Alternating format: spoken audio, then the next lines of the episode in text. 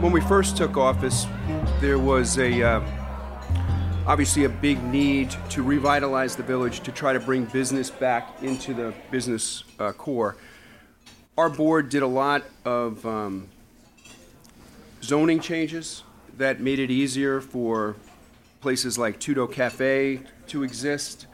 We passed legislation to allow outdoor seating at restaurants, which was never been allowed before on public property. So you could always have it on private property, but you could never have it on the sidewalk. So we passed legislation to allow that, and we've been working very closely with a lot of the landlords, including Bob Riteni, who's here today, and Mark Smith. Unfortunately, we lost Rowdy, but you know, it's important that government works with businesses, something that hasn't been done in the village in the past. It's important that we have a vital downtown that the residents can enjoy. I don't know why we have to go to Sag Harbor to enjoy ourselves. We need more restaurants. We need more nightlife in the village, more walking. And we're slowly getting that done. And we talk about these corporate stores. We can't stop them from coming. There is no law, as people somehow believe there's a law that can ban them. You can't do that. They're coming because there is clientele here that will shop there. So we kind of have to spin the narrative a little bit and try to get the corporate stores to stay open year-round. My vision is to help business as much as possible to succeed.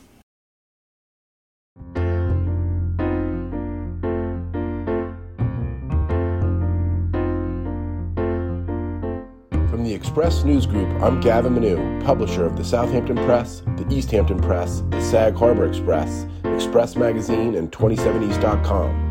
The Express Sessions are back with a new season of conversations not to be missed, and this is the Sessions Report.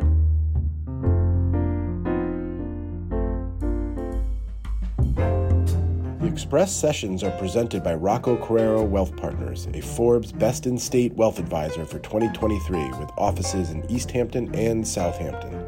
Deciding the right next move in a changing market can be a challenge, but the right financial advice can help you best position your portfolio to take advantage of opportunities and mitigate loss.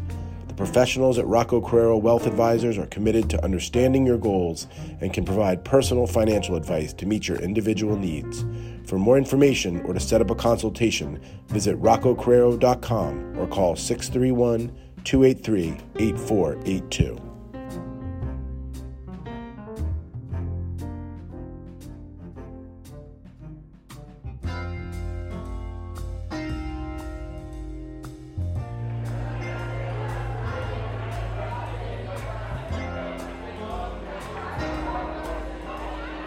Welcome back to the Sessions Report. I am joined, as usual, by our Express Sessions moderator extraordinaire, the executive editor of the Express News Group, Joe Shaw. Good morning, Joe.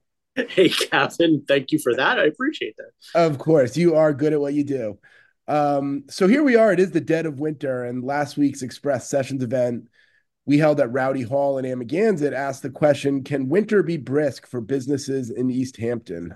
This was an event that we planned kind of last fall with the formation of a new East Hampton Chamber of Commerce, and also when a group called the Anchor Society started talking again about some goals of bringing vitality back to East Hampton Village, maybe even filling in some of the empty storefronts with winter pop-ups.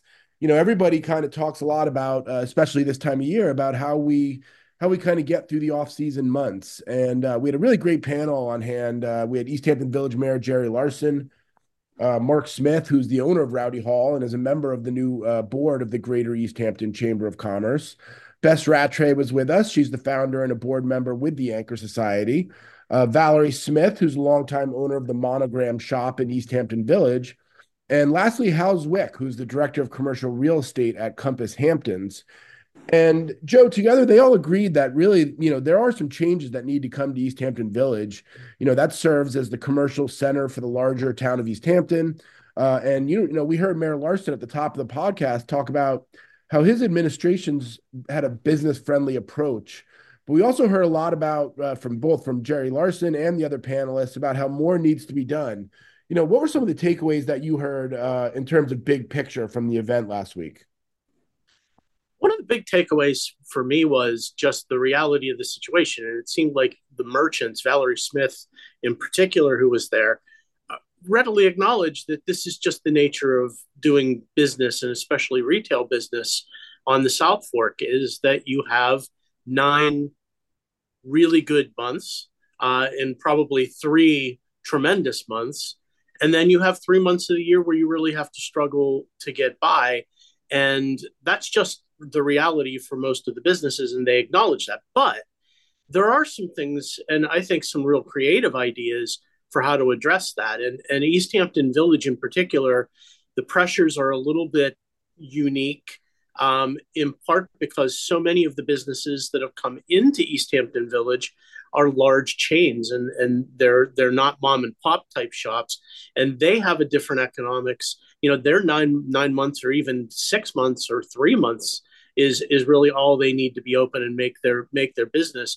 It's not the same thing as a mom and pop shop. And of course, the flip side of this is we look at it from the point of view of people who live in East Hampton. You want a vibrant business district throughout the year. You don't want to just have a great business district in 3 months. You want to have a place where local residents want to go in and shop and enjoy themselves at the same time. So there's a lot of competing interests here, and East Hampton is kind of the perfect example of a place that's really struggling with this. And they have some real unique ideas, I think, for trying to address this.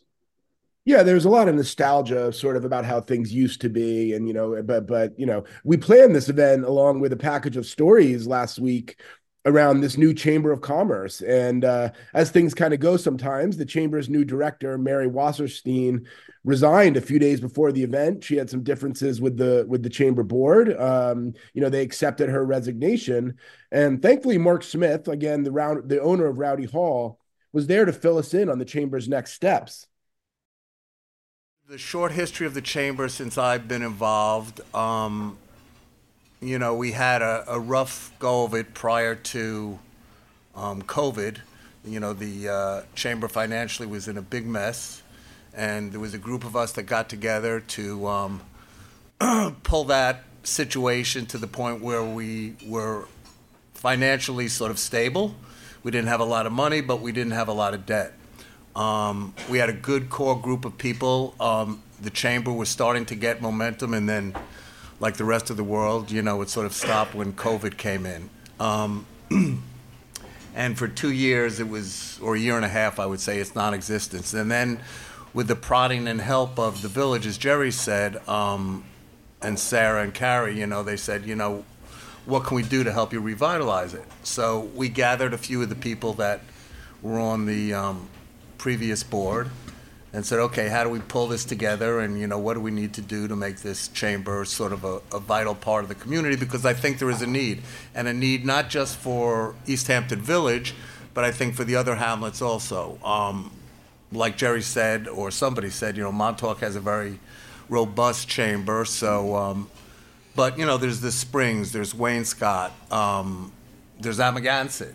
So as we sort of regroup to reinvigorate the Chamber, we say, you know, I think it's really important that we encompass the town of East Hampton, and hopefully we'll start to have a relationship with the new town board as we do with the village, in terms of the village has been very, very helpful in helping us get our feet back on the ground. One of the things that the Chamber never had was a welcome center.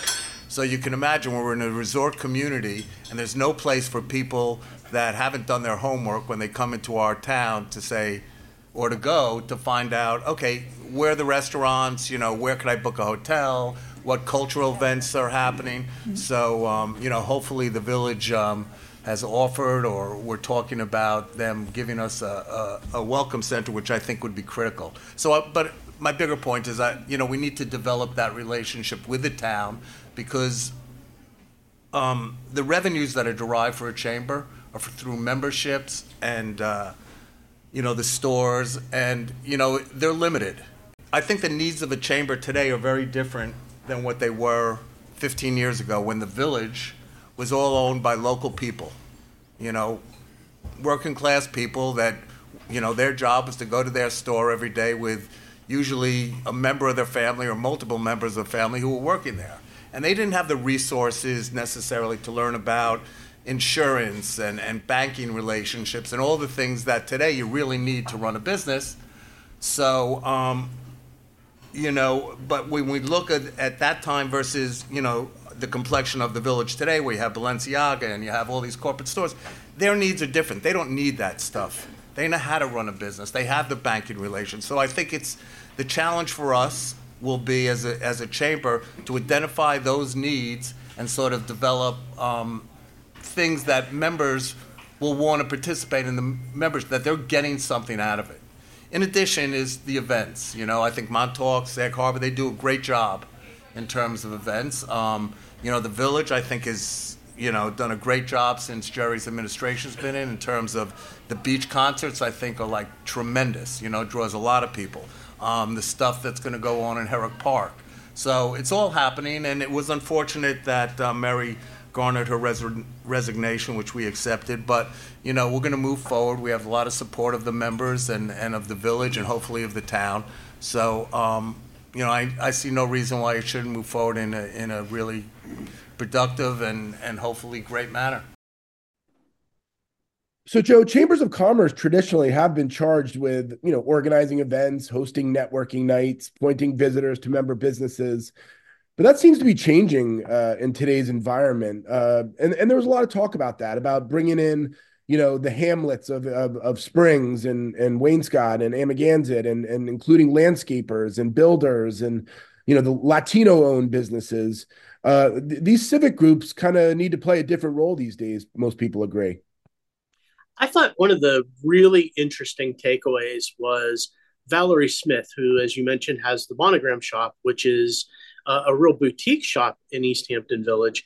And it was an opportunity to just kind of ask, what works for you? What, you know, all of these events that are held in the village, how helpful are they? And her answer was fairly plain, that the events and things don't really do anything for her business, and in fact sometimes can take away from their business. And that's something we heard an agreement from in the audience with another business member who was there. Now, that's not to say that these events don't have value. They do. They certainly have value, and they are important for a lot of different reasons, including the businesses that do benefit from them. I'm sure not every business benefits equally, but this is the real challenge that a chamber faces is, you know, from experience as a chamber president as well, putting on events is a huge undertaking, and it's costly, and it means a lot of man hours, and you do it because it feels like it's necessary to keep a business district vibrant and to help your businesses in the chamber. But it's interesting to me, the chambers, I think, are going to have to start looking at other ways they might be able to help local businesses. And they may be able to branch out, as East Hampton Chamber's talking about doing, into businesses that don't normally benefit from those kinds of efforts. They're the Latino-owned businesses, for one thing, is something that's really been on the outside in sort of a parallel track. And that makes no sense. They're essential to the village just as much as every other business. And the chamber needs to figure out what it has to do to benefit them. But, it, you know, I think it's a tough spot for chambers to be in, because these are tall orders that you've got to address here. The problems that the businesses are facing are not simple ones, and they can't be solved by a parade. I mean, you know, parades are wonderful, and parades are helpful, and parades keep a business district vibrant, but they in themselves are probably not enough to really make a change into the nature of doing business in these villages in the off season. Yeah, I mean, absolutely. You know, a little boost in business a few times a year is a wonderful thing. But when you talk to small businesses, you know, you talk about the cost of real estate, you talk about housing for their staff, you talk about availability of grants and capital, and insurance issues that we're facing here as climate change is coming along. And, you know, a lot of the discussion at our Express Sessions event did go back to real estate prices. And that's why, you know, Hal Zwick was on our panel, who is a commercial real estate specialist. And he talked a little bit about how we got here. Hal Zwick, you've been involved in retail locally through Bookhampton. You're in commercial real estate now. Right. Let me ask you a flat question. Have we reached a new era where the moms and pops are just at a disadvantage to the point where it's going to be so much more difficult for them to survive in these downtown areas here? It basically comes down to, I guess it started about 20 years ago. The upscale retailers saw that Ralph Lauren was sort of the first retailer that came into town. He did well. He opened his second shop. And it basically came down to a lot of the executives or owners of retail stores, if they have a house in East Hampton or Montauk or Southampton, they saw the people that were here and they said, why aren't we here? At first, it started as almost a public relations thing. It didn't matter if they made money, as long as it was public relations. They were serving their clientele who were here for the, at that point in time, it was 12 weeks a year only. You know, now there's a larger weekend, year-round weekend population. And then it basically snowballed. Eli Tahari came in. He bought 7 buildings. He bought the flagship building in East Hampton at the time, put his business in. And now he's actually sold all of his buildings and closed his flagship building. But then LVMH and a lot of the European retailers have come in. And their prices are so high that they usually are able to make enough money during the 12 months and the shoulder seasons. You know, let's face it, we're very busy in the fall and Thanksgiving week.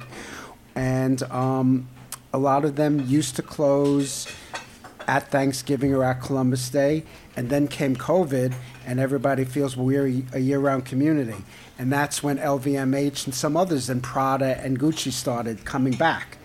And I think they were in for a rude awakening this year, because come Columbus Day, every week there was less and less people here. But the bottom line of the story is the local people who worked hard, had businesses, owned their real estate, they decided one by one to cash out. And they worked really hard. And whether it was Rudy Dreesen or other people, they demanded high money for their buildings. And the people who purchased them, who basically someone who would purchase a building for, let's say, $5 million 15 years ago and thought it was outrageous, that building is now worth $15 million. So no matter what, it's cyclical. Prices go up and down. Values of real estate go up and down here. But it is supply and demand, and there's always somebody else who owns a house on Further Lane or has a business, wants a trophy property in East Hampton. And then what we've also seen, there's always people to fill them. Even during the recession, 2009, 10, 11, when a lot of the people were not looking for year-round leases, every store was filled with a summer tenant, and that paid the landlord's expenses for the year, even if they weren't getting the full year's rent. So the bottom line to your question is we're probably not going back to where mom and pops can afford to be here on their own. But many retailers throughout the country are getting creative. And to Bess's idea, you form a general store. I've been in Manhattan the last couple of years recently, and they basically have these indoor retail markets, which allows individual stores to take 500 to 2,000 square feet, but they're not responsible for renting an entire place. And maybe we should be looking at large buildings here, or maybe when there's a couple development sites, which do exist in the village, that maybe it's the getting creative and having retailers combine their entities and having, it's almost like an indoor mall. Mm-hmm. And that's maybe what we should try to look at within the village. I feel compelled to point out, Hal, that you make a point that we talk about the rising costs of commercial real estate, but just as with affordable housing, in a lot of cases, the properties that are sold at these high levels are being sold by people who worked here for a generation or more, and this is their retirement, right? Exactly. And so there's nothing nefarious about it. It's, they've earned it. Yeah. I feel like that's part of the equation we miss from time to time, that's part of what creates the problem, but it's also, it's not a nefarious situation. It's somebody who's worked their entire career. And basically, people would say, and some of these local people would say, I'm not selling to an outside person, but they would come back. We'll give you $4 million. No. We'll give you $5 million. No. We'll give you $6 million. No. They get to $7 million. They started listening, and they've realized what they can do for their retirement and how they can help their kids out with that money.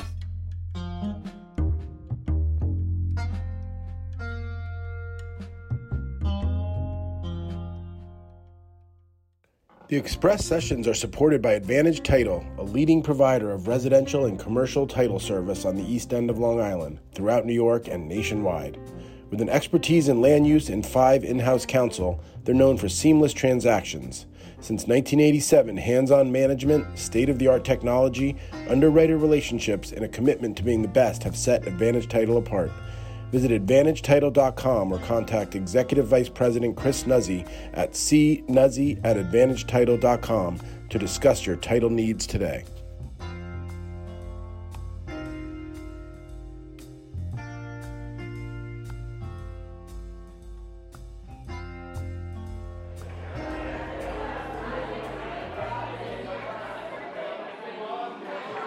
So, Joe, the phrase "the horse has left the barn" or "the train has left the station" kind of came up a lot during the discussion. And this is a conversation that's happening in communities across the East End. So, you know, I love Bess Rattray on the panel. She's got the Anchor Society, and, you know, they have ideas from filling some of these empty stores in the winter with kind of nonprofit pop-ups, and even a really big plan of having like a general store kind of home base right in East Hampton Village one day. In the past, obviously, we had a Main Street that was vital, and that was true around America. America's lost most of its Main Streets, and for obvious reasons. Internet shopping is one. But in some communities like ours, there's another reason, which is not the sort of blight that you see on Main Streets because somebody built a mega mall or because people are doing internet shopping, but the Main Street has lost a certain kind of vitality because of its very success, because of the real estate values. There are communities like ours that have actually done something. And in particular, we were struck by a group called Remain Nantucket that decided to interrupt the cycle of the skyrocketing real estate values by purchasing real estate and then being a benevolent landlord to businesses that the community felt were lacking. In their case, it was a bookstore, a bakery, and some other things like that. So we reported this piece, and then because I had this feeling that everyone complains about this problem and nobody does anything, well, I just decided to go online and form a nonprofit, which is what I did, and it's called the Anchor Society. And that was 2.5 years ago. Our original founding idea was that we were going to create a general store, and this is still our primary goal. There are general stores throughout New England that are community anchors, and they bring not just the needed goods. You know, everyone jokes you can't buy a shoelace in East Hampton, but also a feeling of community where you can linger, where you can hang out, where there's, young people keep saying there's no vibe, a vibe. Services would be available, bread and coffee would be available, local goods, but also practical stuff. So that's our primary goal. We haven't yet found the perfect spot, and we've had a lot of help with people who know about these things, because I'm just a civilian who wanted to try and do something. I don't actually know about these things, but we've had advice from people who know about real estate. We've had advice from Fred Thiel about what kind of building we'd look for if we wanted to get CPF fund money for this. So we're still looking for our home for that. But meanwhile, we have expanded. And one thing we started doing is we realized that there wasn't really a repository for information, so we've branched out into research. So our first step was we did a full inventory of all the businesses in the village. What's there? Are they locally owned? Are they internationally owned? What are they selling? Because the problem isn't that we've got wonderful international luxury brands. The problem is that they're overrepresented. You know what I mean? The balance is off. The ecosystem is off. We don't make, we have a lot of beautiful swimwear stores, but maybe we need clothing for children. Anyway, so we started doing research. Right now we're doing both sort of citizen research with these walking surveys and other kinds of things. Like I have a list here of how many food services are available in East Hampton Village versus Sag Harbor. And you might be surprised by the answer. You can come ask me after dinner. We also have somebody who's on our new board who has a lot of market research experiences doing actual qualitative and quantitative, like more scientific studies to find out what people want in the village. So general stores are one mission. Second mission is being a repository of this information for everybody, for the politicians, for the whoever, for the chamber. And the third is we're trying to do these winter shops, and that is an idea that Donna McDonald, who's a business owner and landlord in the village, really came to me with almost a year ago.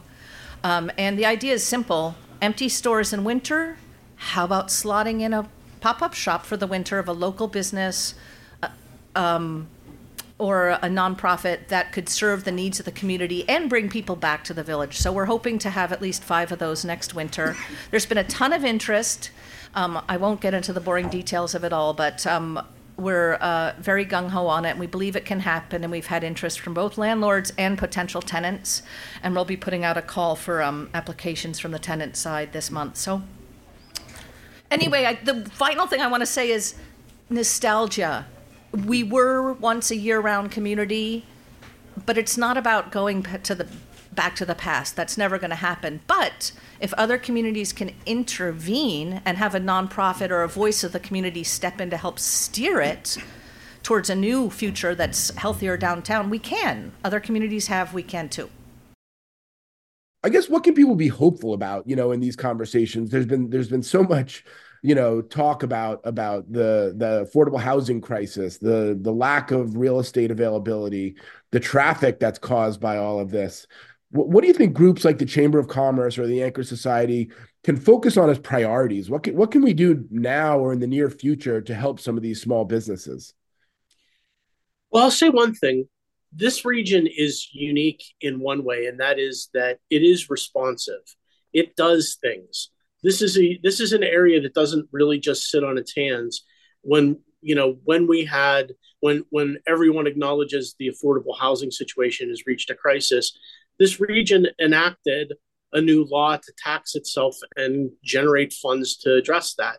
That's not something that every community would do. It's really I think it's laudable that this is a community that takes steps to address these problems in a significant way.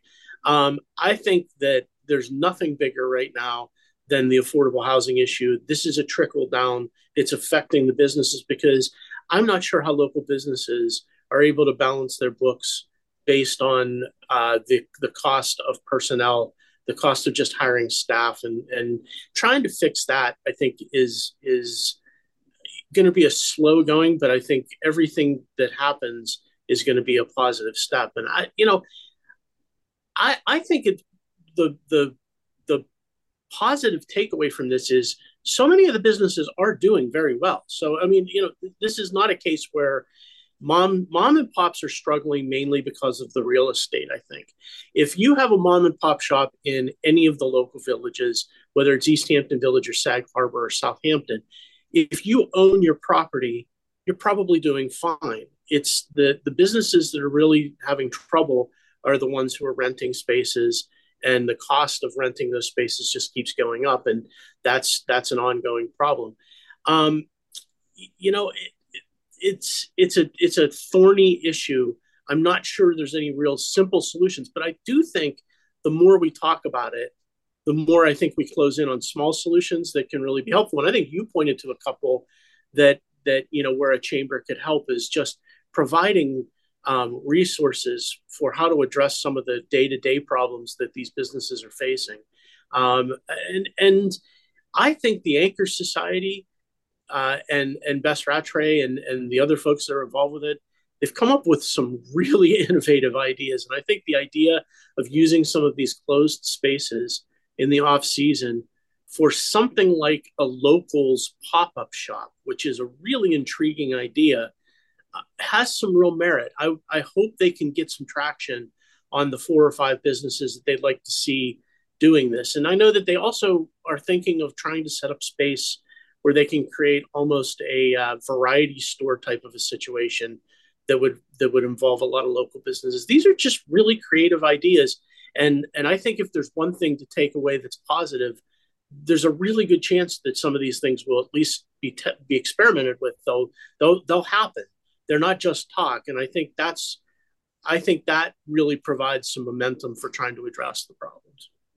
Yeah, and there's far too many naysayers out there who hear ideas like this and say, "Oh, well, that's not going to solve our problems." Well, any one solution is not going to solve all these problems, but a pop-up shop, another cafe, these sort of things bring people into the village, who then maybe do some shopping and bring in their family. There was a lot of talk about Sag Harbor at the event last week.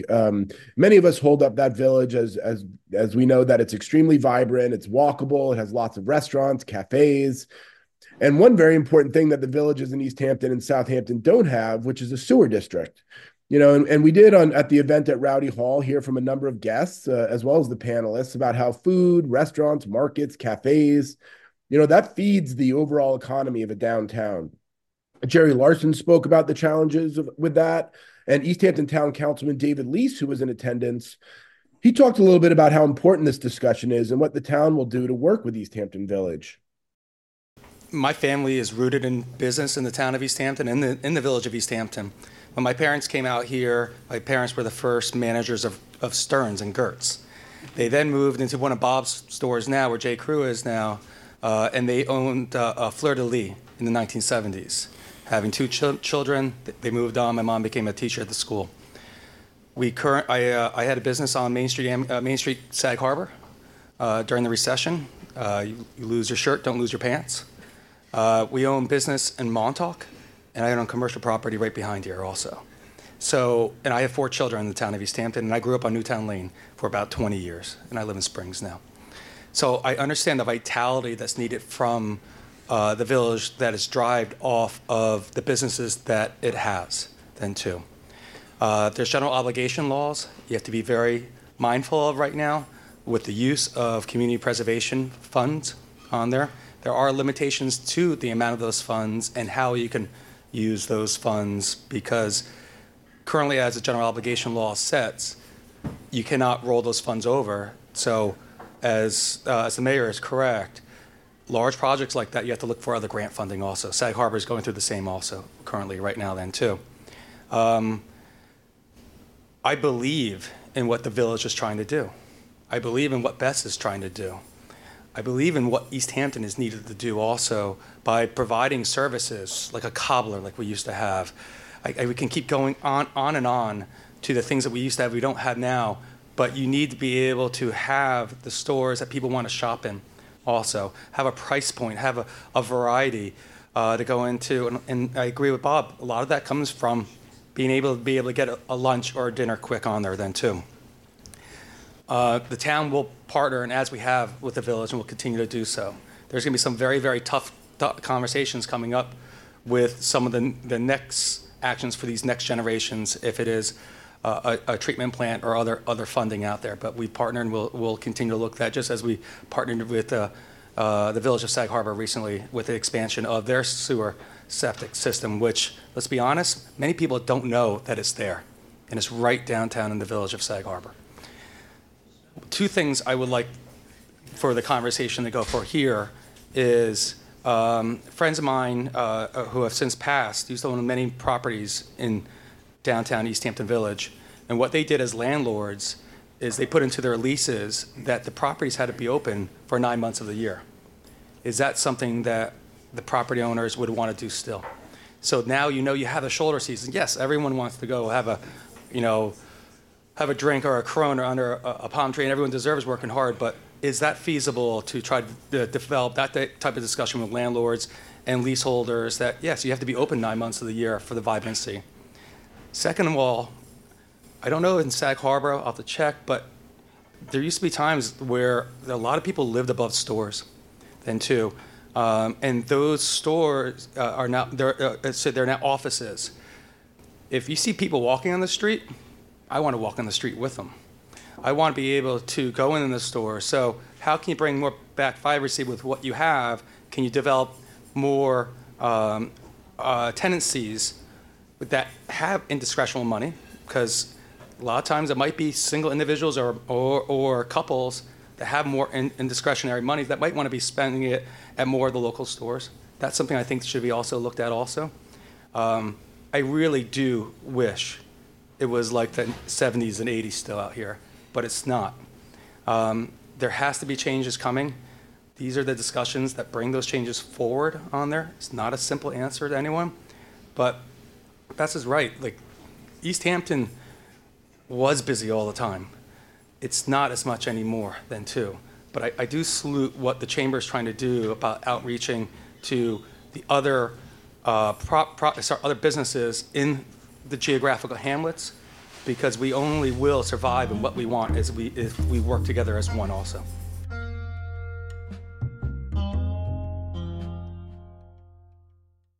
The Express Sessions are supported by Adam Miller Group, a leading real estate law firm in the Hamptons, specializing in representing and advising clients on acquisitions, sales, leasing, and all aspects of zoning of residential and commercial real estate. The firm established its office in Bridgehampton in 2007 and also has a presence in South Florida. Knowledge, execution, key relationships, and dedication are the cornerstones of the practice, and the firm is known for being highly responsive and for handling every transaction seamlessly and with personal care. Visit adammillergroup.com or call 631-537-1155 to connect today.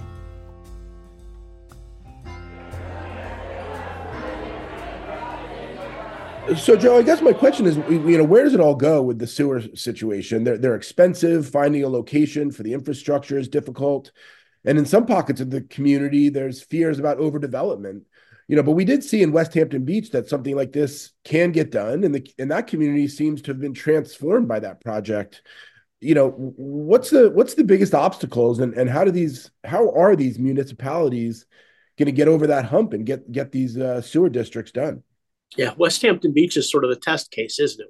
We're sort of looking at it as now we can see in real time what new sewers can do. And certainly there's a new vibrancy in West Hampton Beach Village that I think has to appeal to all of the other villages that are looking at it.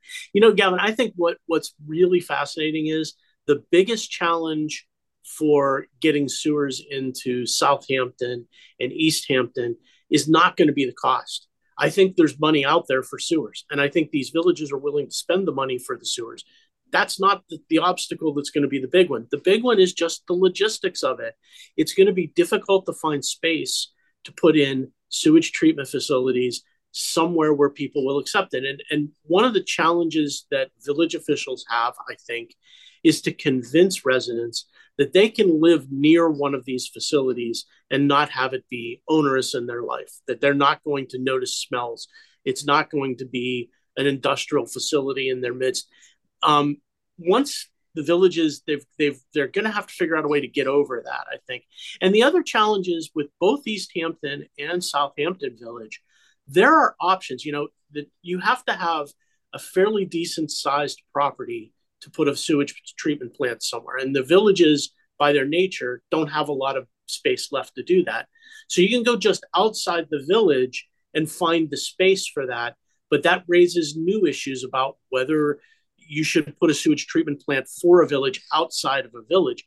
I think they've got to get past talking that stuff through. And I think if they can solve those issues, I think the money is out there to get sewers done. The county's got money, the state, I think there will be plenty of money, and borrowing money right now for municipalities, although it's gone up in the last few years, obviously, is still a fairly inexpensive thing to do.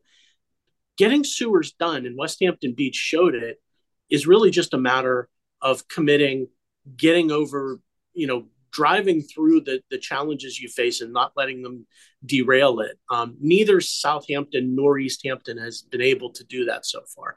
I think they've got to work harder to just show that commitment to get through it. And I think the money will be there to get it done.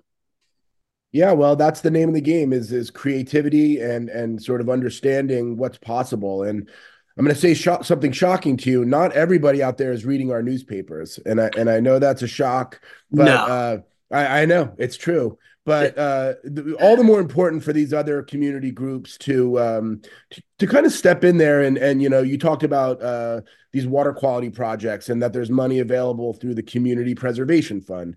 We now have the Community Housing Fund in play. That's going to be spending some money both in East Hampton and Southampton towns on housing initiatives. So I'm glad we're having these discussions. We're bringing the community together with their government leaders. And people are going to have to understand that, yes, you know, the train has left the station in a lot of ways, but we still need to be creative. We still need to work together and help facilitate some of this positive change. So thanks again, everybody, for listening. And Joe, we will be back on the 15th with an Express Sessions event about the real estate industry, which, of course, drives our economy out here. So it's another important one. Absolutely. That's it. It's the conversations.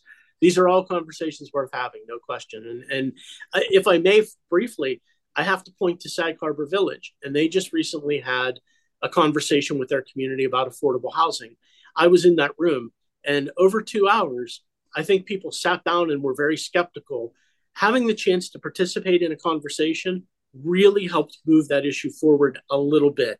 And that's how this stuff has to happen. There have to be more of these conversations.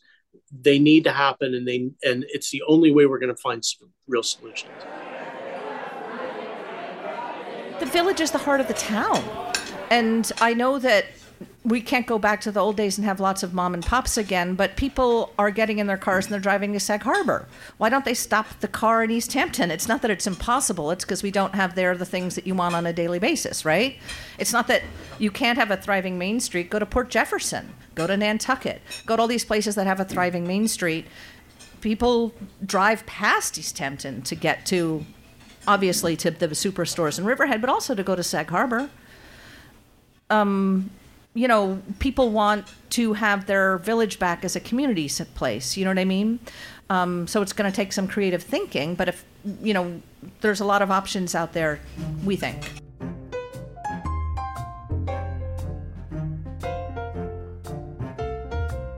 Thank you for listening. The Express Sessions and the Sessions Report are presented by Rocco Carrero Wealth Partners.